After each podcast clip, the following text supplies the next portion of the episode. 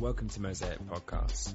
We hope you enjoy the following recording from Mosaic Church Leeds, based in the United Kingdom. For more podcasts and information on Mosaic Church, please visit mosaic-church.org.uk. Thank you for listening. Advice concerning getting married to this wonderful young lady called Philippa, who became my wife 18 years ago. And I never grew up with my dad, and so it was quite a big deal to go and ask him, sort of man to man, what things he would want me to do as I sort of try to build a long lasting marriage. And what he said is a sermon for another day, but he surprised me with the sort of the amount of care that he gave to answering that question. He said some really nice things, some interesting things. And he also said some surprising things that made me go away and really think carefully about what he said. I was struck by his warmth.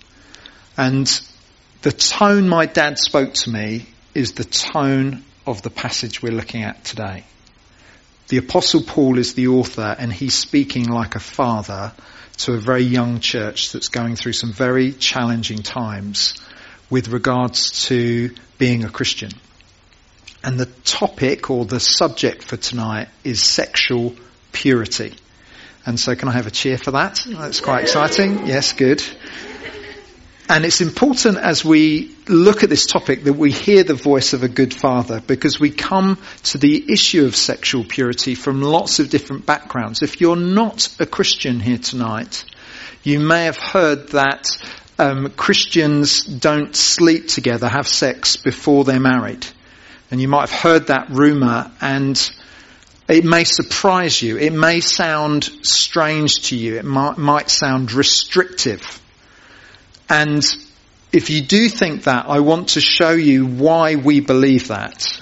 And I, more than that, I want to show you by putting sex within marriage, it makes the best out of sex and it makes you flourish in life. And I hope I can convince you of that if you listen to me. I'm also aware in the room you've got some people that are Christians that would say, I don't really struggle with sexual impurity and others that would say, this is my biggest struggle. Whether it's because of my past or my present or fears about the future, the sexual partners I've had, my experience, what's happening right now, my addictions, this is like a live issue for you.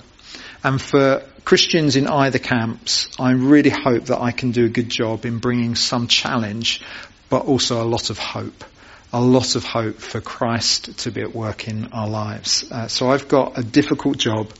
I'm going to pray uh, for us uh, as we get into this text. So Lord, I pray that by the end of tonight we would prize sex in such a way that it brings you great glory. That's like my goal in this. That we would prize sex in a way that glorifies God. I pray you'd speak through the Bible and that any words of mine that are unhelpful or inadequate, you'd push them to one side. And like we sang in that song, I pray that everyone would hear Jesus calling their name tonight, calling them towards himself and offering grace, forgiveness and power to change. Amen. Amen. So if you've got a Bible tonight, we're going to look in the New Testament in a book that we're reading at the moment, a letter written 2,000 years ago uh, to a church in Thessalonica, so it's called 1 Thessalonians. We're in chapter 4, verse 1. As for other matters, brothers and sisters, we instructed you how to live in order to please God, as in fact you are living. Now we ask you and urge you in the Lord Jesus to do this more and more. For you know what instructions we gave you by the authority of the Lord Jesus. It is God's will that you should be sanctified and that you should avoid sexual immorality. Let's just work our way backwards through these first three verses. So verse three tells us the focus of the apostle Paul's advice. Um, he's talking about sexual purity or avoiding sexual immorality. Look at it with me. It is God's will that you should be sanctified, that you should avoid sexual immorality. So a really wise question to ask yourself is what is sexual immorality? And I would say it's three things covered by a word in the original Greek language called porneia. And that word has three main sort of thrusts. Number one it's talking about fornication. Fornication is like an old sort of English word that we don't use anymore to describe two people acting as if they're married when they're not. So two people touching each other, sleeping together in a way that only married people should do. That's fornication. It also, secondly, includes any sexual activity with someone who isn't your spouse. So for those of you that are married and you're having sexual acti- activity with someone who isn't your spouse, that's called adultery. So first, fornication, acting as if you're married when you're not.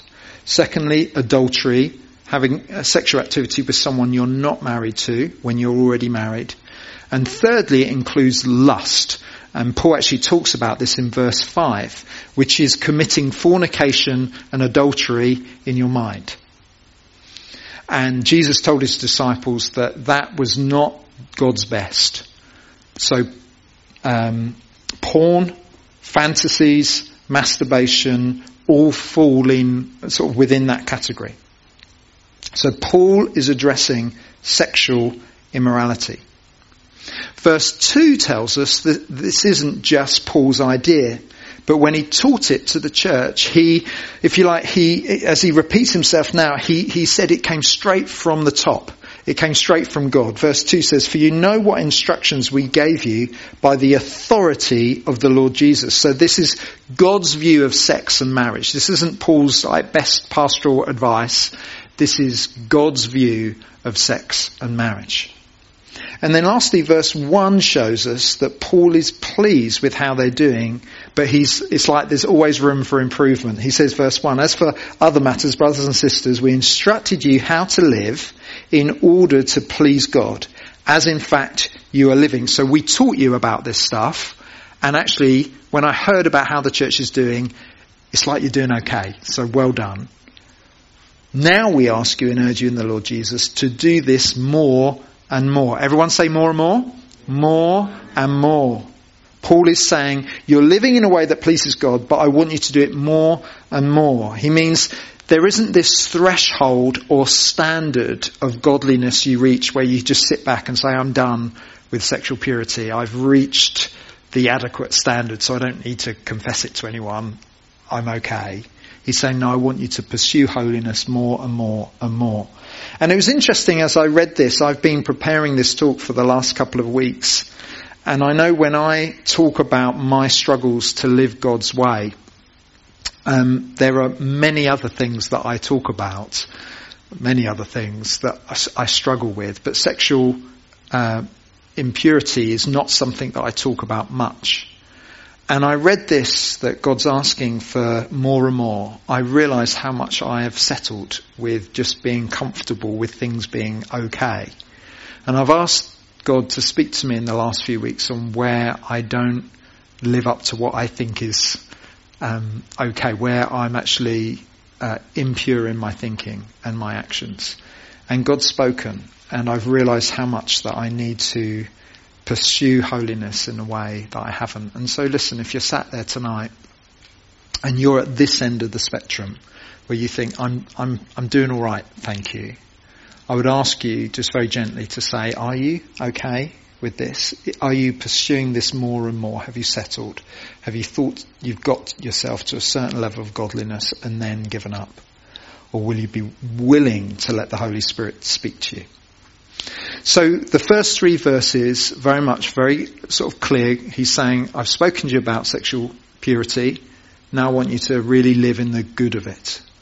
What's fascinating is we don't know what he actually taught them, like what he taught them about sex. And we actually have to go to other places in the Bible to sort of get God's view of sex. And I just want to do that briefly.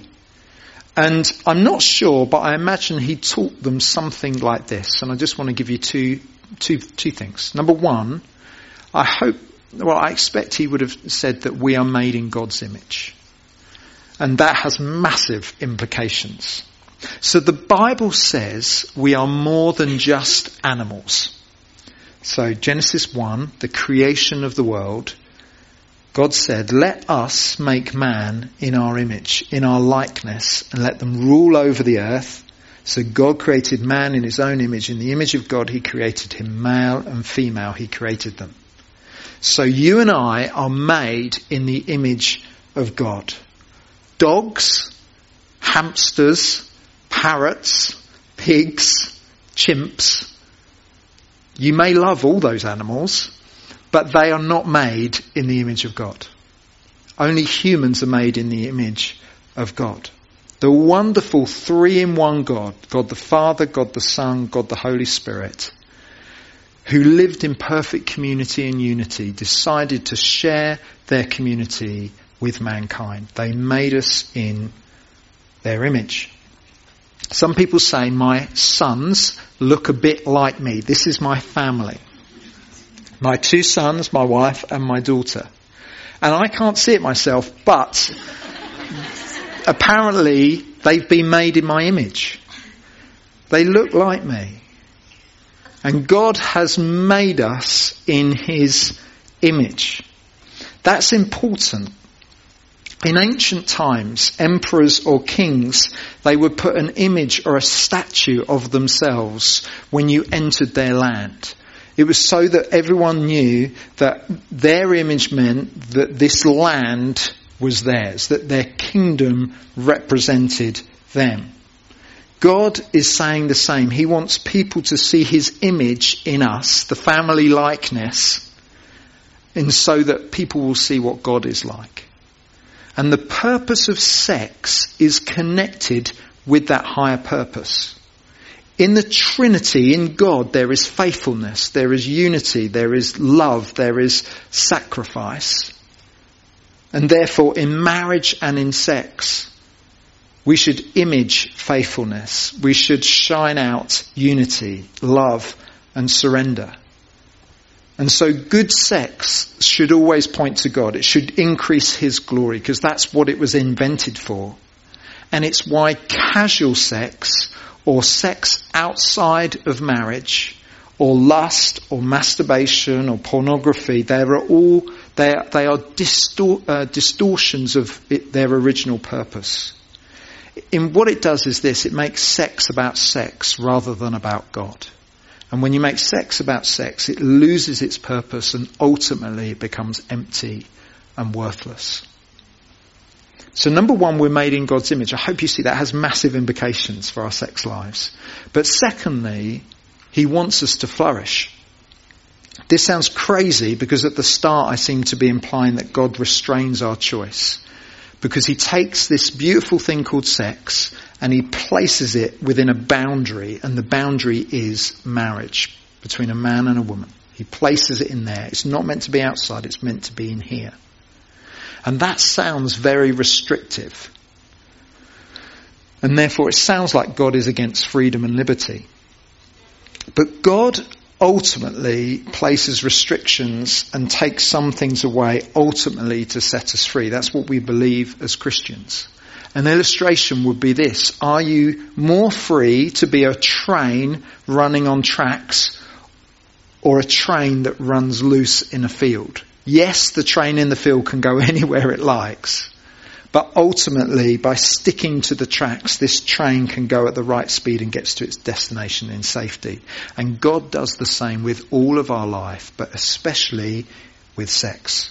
He invented sex. We believe God designed it to be pleasurable.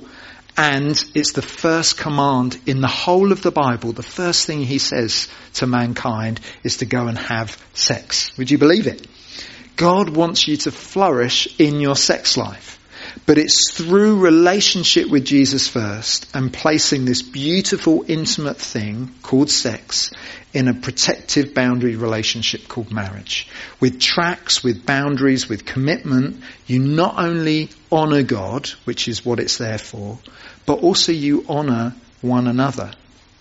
It's fascinating. I speak to many uh, couples thinking of getting married and the conversation often turns to how are you going to stay sexually pure?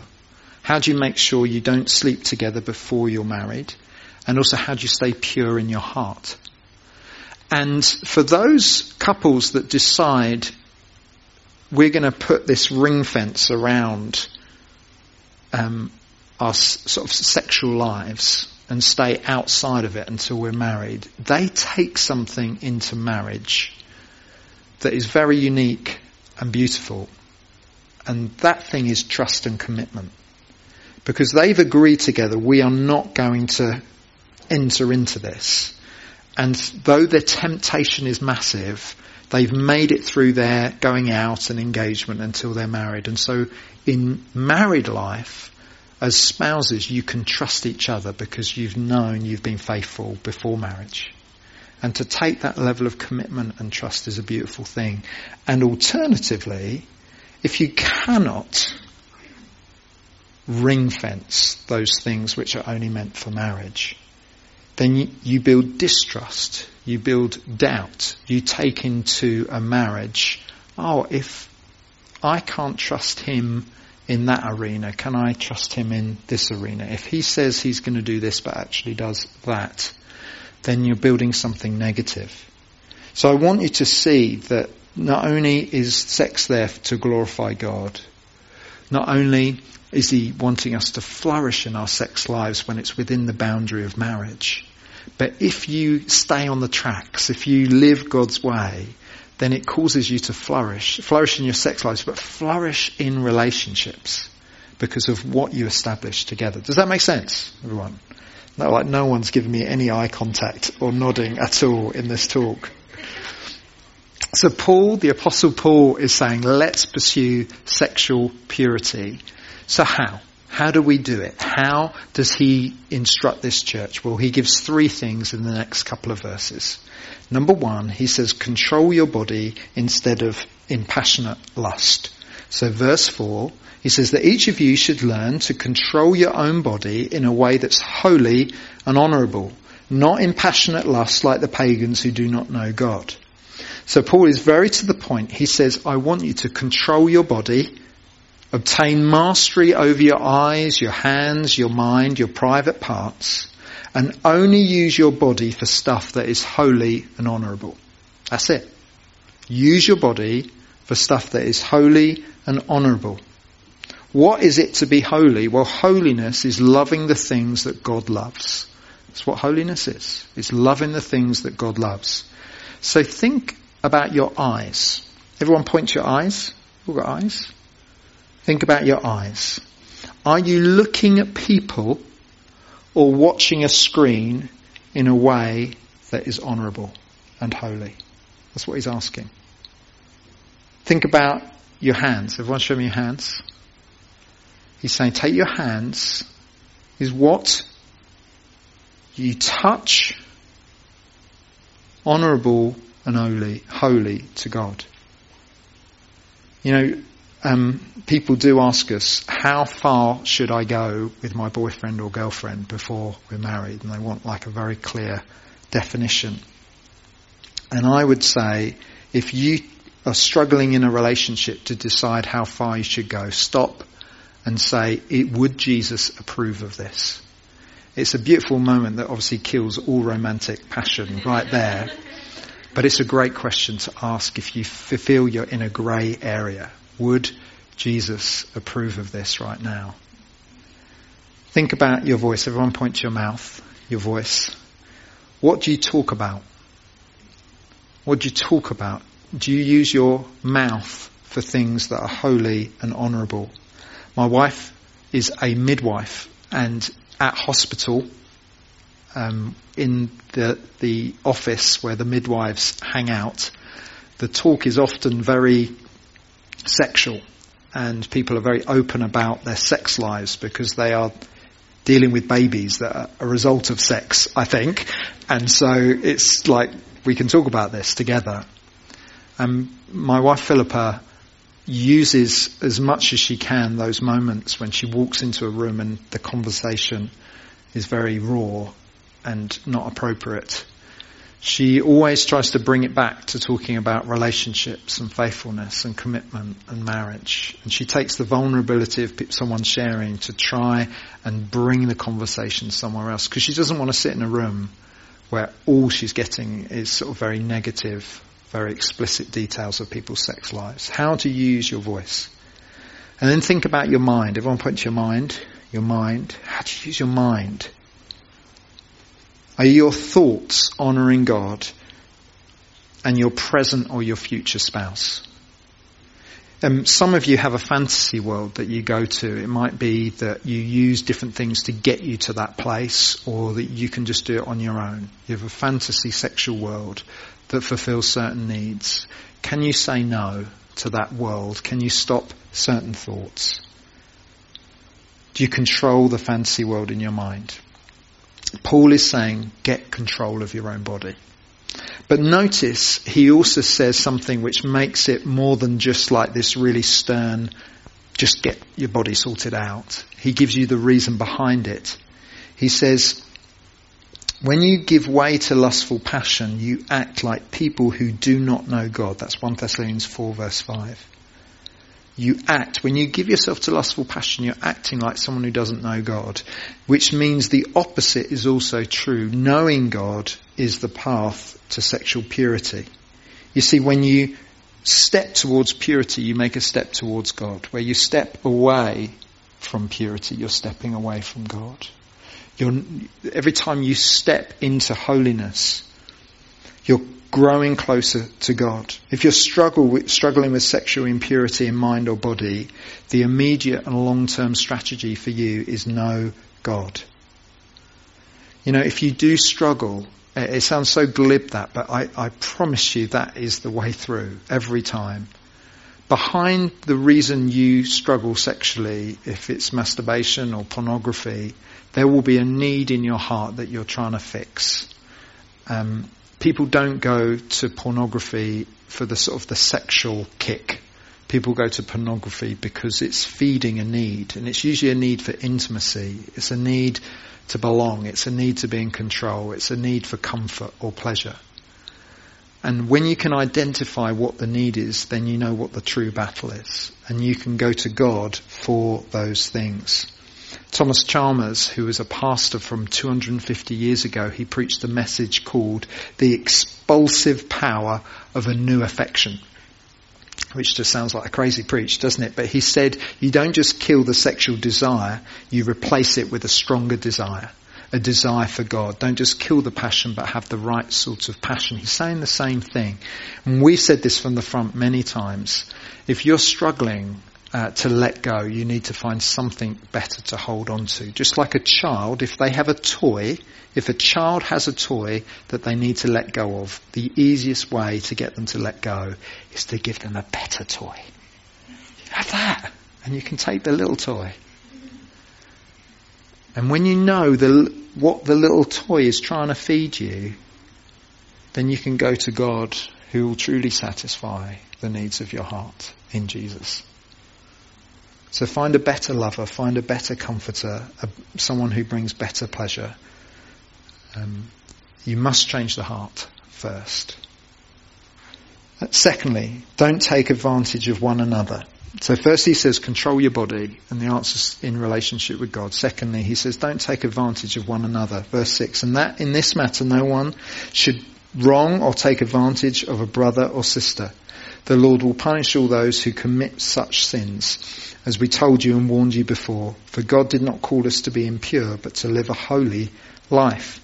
So Paul's talking practically about how we treat one another as the family of God, as the church. If you're a Christian here, you have brothers and sisters in Christ. And he says, no one should take advantage of one another. So you, so he's saying don't have affairs in the mind or in the body with your church family. And the incentive is, as always, is love. When we sin sexually, we are not seeking the highest good of others. The motive is selfish desire. So if you are unmarried right now, don't believe the myth that what's happening is just between the two of you if you're going out with someone. That person could actually become someone else's spouse. So here Paul's saying, get your hands off someone else's future husband or wife. And if you're married, get your hands off someone else's future husband or wife. Instead, 1 Timothy 5 verses 1 to 2, do not rebuke an older man harshly, but exhort him as if he were your father. Treat younger men as brothers, older women as mothers, and younger women as sisters with absolute purity. Is that how you treat one another? Are you helping each other not to sin sexually? About three and a half years ago, we did a questionnaire in this gathering, and we asked you, what do you find most unhelpful uh, from the, the, the opposite sex? What do they do that doesn't help you stay pure? And we summarise the answers, and this is, you all, I've really got your attention right now. they said, the girls said this. The girls said, they hate it when men don't stick or set boundaries. Like, remember the boundaries in a relationship, we're going to go this far, and they don't stick or even set them. When they don't make their feelings clear. So there's a danger of reading into something that isn't there when they show their stomachs when they take their jumper off. now, that's what you said. Confusion, confusion in friendships, particularly flirting. Over friendly hugs. And tight tops and boxers or pants showing and very low cut trousers. I'm being very practical and honest they were like the most common answers again and again. You girls said, men, you are not serving us when you do these things. You're taking advantage of us. So men, you must hear what your sisters are saying to you. They need your help in staying pure. So think about what you wear. Think about who you text. Think about what you say. And when you commit to something, commit to it with all of your heart. Don't go back on your word. The boys said to the girls, and it's interesting, they're all pretty similar. They said wearing tops that show your shoulders or your cleavage are really unhelpful. Revealing tops, wearing clothes that show lots of skin, tight trousers, being too touchy-feely, sending confusing signals, showing your cleavage. Showing your cleavage. and that was repeated many times. Wearing tops that as soon as you bend over, you show your cleavage. And the summary was you need to cover up completely. so we're not advocating bur- burqas or anything like that. But ladies, you need to hear what the men are saying in order for them to pursue purity and sexual holiness. And that's what it is to truly love, love one another is when you don't feel like you are impacted or struggle with it, but you go the extra mile to help those that do. Does that make sense? And so please do think about what you wear and the signals you send and doing things that men find very unhelpful. Everyone alright so far? Good. Thirdly and lastly, he says, I didn't quite know how to title this, but it's something like receive, don't reject God. Verse 8, therefore anyone who rejects this instruction does not reject a human being but God, the very God who gives you his Holy Spirit. Every time uh, we give into sexual purity, we reject God. And my experience over the years of talking to people that struggle with sexual impurity is that they struggle to really have a relationship with God because they're constantly feeling the shame and guilt of messing up. They constantly feel they've let God down. They constantly feel pulled away from God. And those, it's almost those two things go together, sexual impurity and walking away from God. Wonderfully, the opposite is also true. Is if you receive this instruction, it means you receive God. And so how does God come to us today? Well, two things to close. Number one, he comes with sympathy. Um, I've prayed with many people that have struggled with sexual temptation. And Hebrews 4 verse 15 is a really good place to go, which describes Jesus as our great high priest and a high priest is someone who connects you to God. And through the cross, Jesus connects us to God. But Hebrews 4 tells us that he is a sympathetic high priest because he's been tempted in every way, as you and I have been, but is without sin. And that's so important because when we come to God, when we come to God in Jesus, we do not find Jesus stood with arms folded, rolling his eyes and saying, You've messed up again. Like, how many times are we going to do this? Like, seriously, I went through all of that for you to do that again and again and again. That's not the God that we come to. We come to a sympathetic high priest, someone who understands, someone who has tasted how strong the temptation is, but was without sin. So if you feel very broken today in this whole area, if you feel addicted, if you feel there's no hope for change, if you feel like I've battled all my life with this stuff and I'm still struggling, we come to a saviour who sympathizes. And not only does he sympathize, but he comes with power. I heard someone say this, if you were asked to write a play as good as Romeo and Juliet or Macbeth or Hamlet, you'd probably find it pretty difficult challenge. But if somehow you are able to channel the spirit of Shakespeare into your life, that may help. You might suddenly find the writing starts to flow and the plays are produced. Well, if you're a Christian here tonight, Jesus promises his spirit. It tells us right at the end of verse 8, God, the very God who gives you his Holy Spirit. Jesus, the one who has overcome, the one who faced every temptation yet was without sin, is living in you if you allow him to.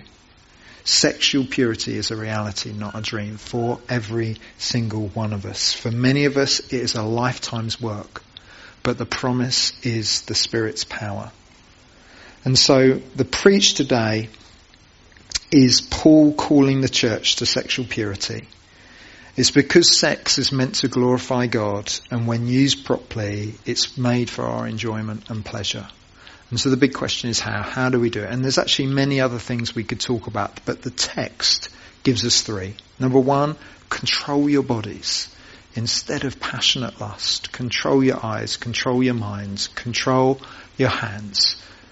Why? Well, because there's a relationship with God that's waiting for you. Two, don't take advantage of each other. Love each other. Love each other. And thirdly, receive, don't reject God. And if you do step towards obedience, you receive sympathy and you receive power to change. You know, we've only literally just started to sort of get into this topic.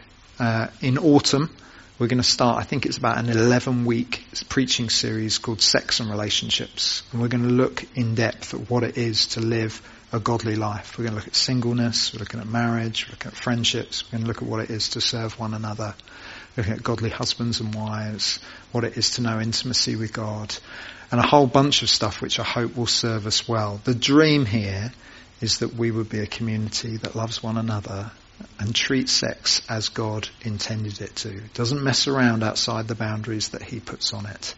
And my hope, there is hope tonight. That's my deep hope. There is hope for you if you find this hard. And so we're going to finish tonight by taking communion together. We're going to break bread. And this is um, something that Jesus gave us to do. When Jesus was alive, just before he went to the cross, he sat down with his followers, with his disciples, and he said to them, I want to give you a meal that reminds you of what I achieve at the cross. And it's got two parts to it. First of all is bread. He said, eat this bread because it will remind you that as we break the bread, my body is broken on the cross. And he said, I'm going to give you wine. And when you drink the wine, it will remind you of my blood that was shed when I died for you. Jesus goes to the cross to die for our sins and our selfishness. When he does that, it means that we can know God. We can experience life with God. We can experience forgiveness and we can experience joy. And so every time we take the bread and the wine, it reminds us of what Jesus has done for us. And if you're a Christian here tonight, I want to invite you to take this meal. And the best thing to do when it comes to sexual impurity is to run quickly to Jesus because he receives you with sympathy and he receives you with power. If you're not a Christian here but want to become a Christian, you can take communion with us. And if a friend invited you tonight, perhaps you want to ask them to take it with you and explain what it is to become a Christian. So, do you want to stand up? Is that okay? Can you stand to your feet? Pete, if you could come. I, I, I'm going to pray for us. And then when you're ready, you can come up on your own. You can come up with your husband or wife. You can come up with a friend. Or as I say, you can just come up on your own and you just come to the front, left and right. You take the bread, take the, the wine. It's gluten free, it's alcohol free, it's taste free. And you take those elements and you can stand and pray for one another. You can go back to your seats. This is your time to come to Jesus at the cross. Heavenly Father, thank you for your word. Thank you Thank you that it is good. It's good to submit to what the Bible says. Thank you that as we submit, we find life. And thank you, Jesus, for dying on the cross for us, for our sins. And thank you that we believe three days later you rose back to life. You broke the power of death. And we believe that you are here now. And we worship you and we come to you for your sympathy and your power. In Jesus' name we pray. Amen.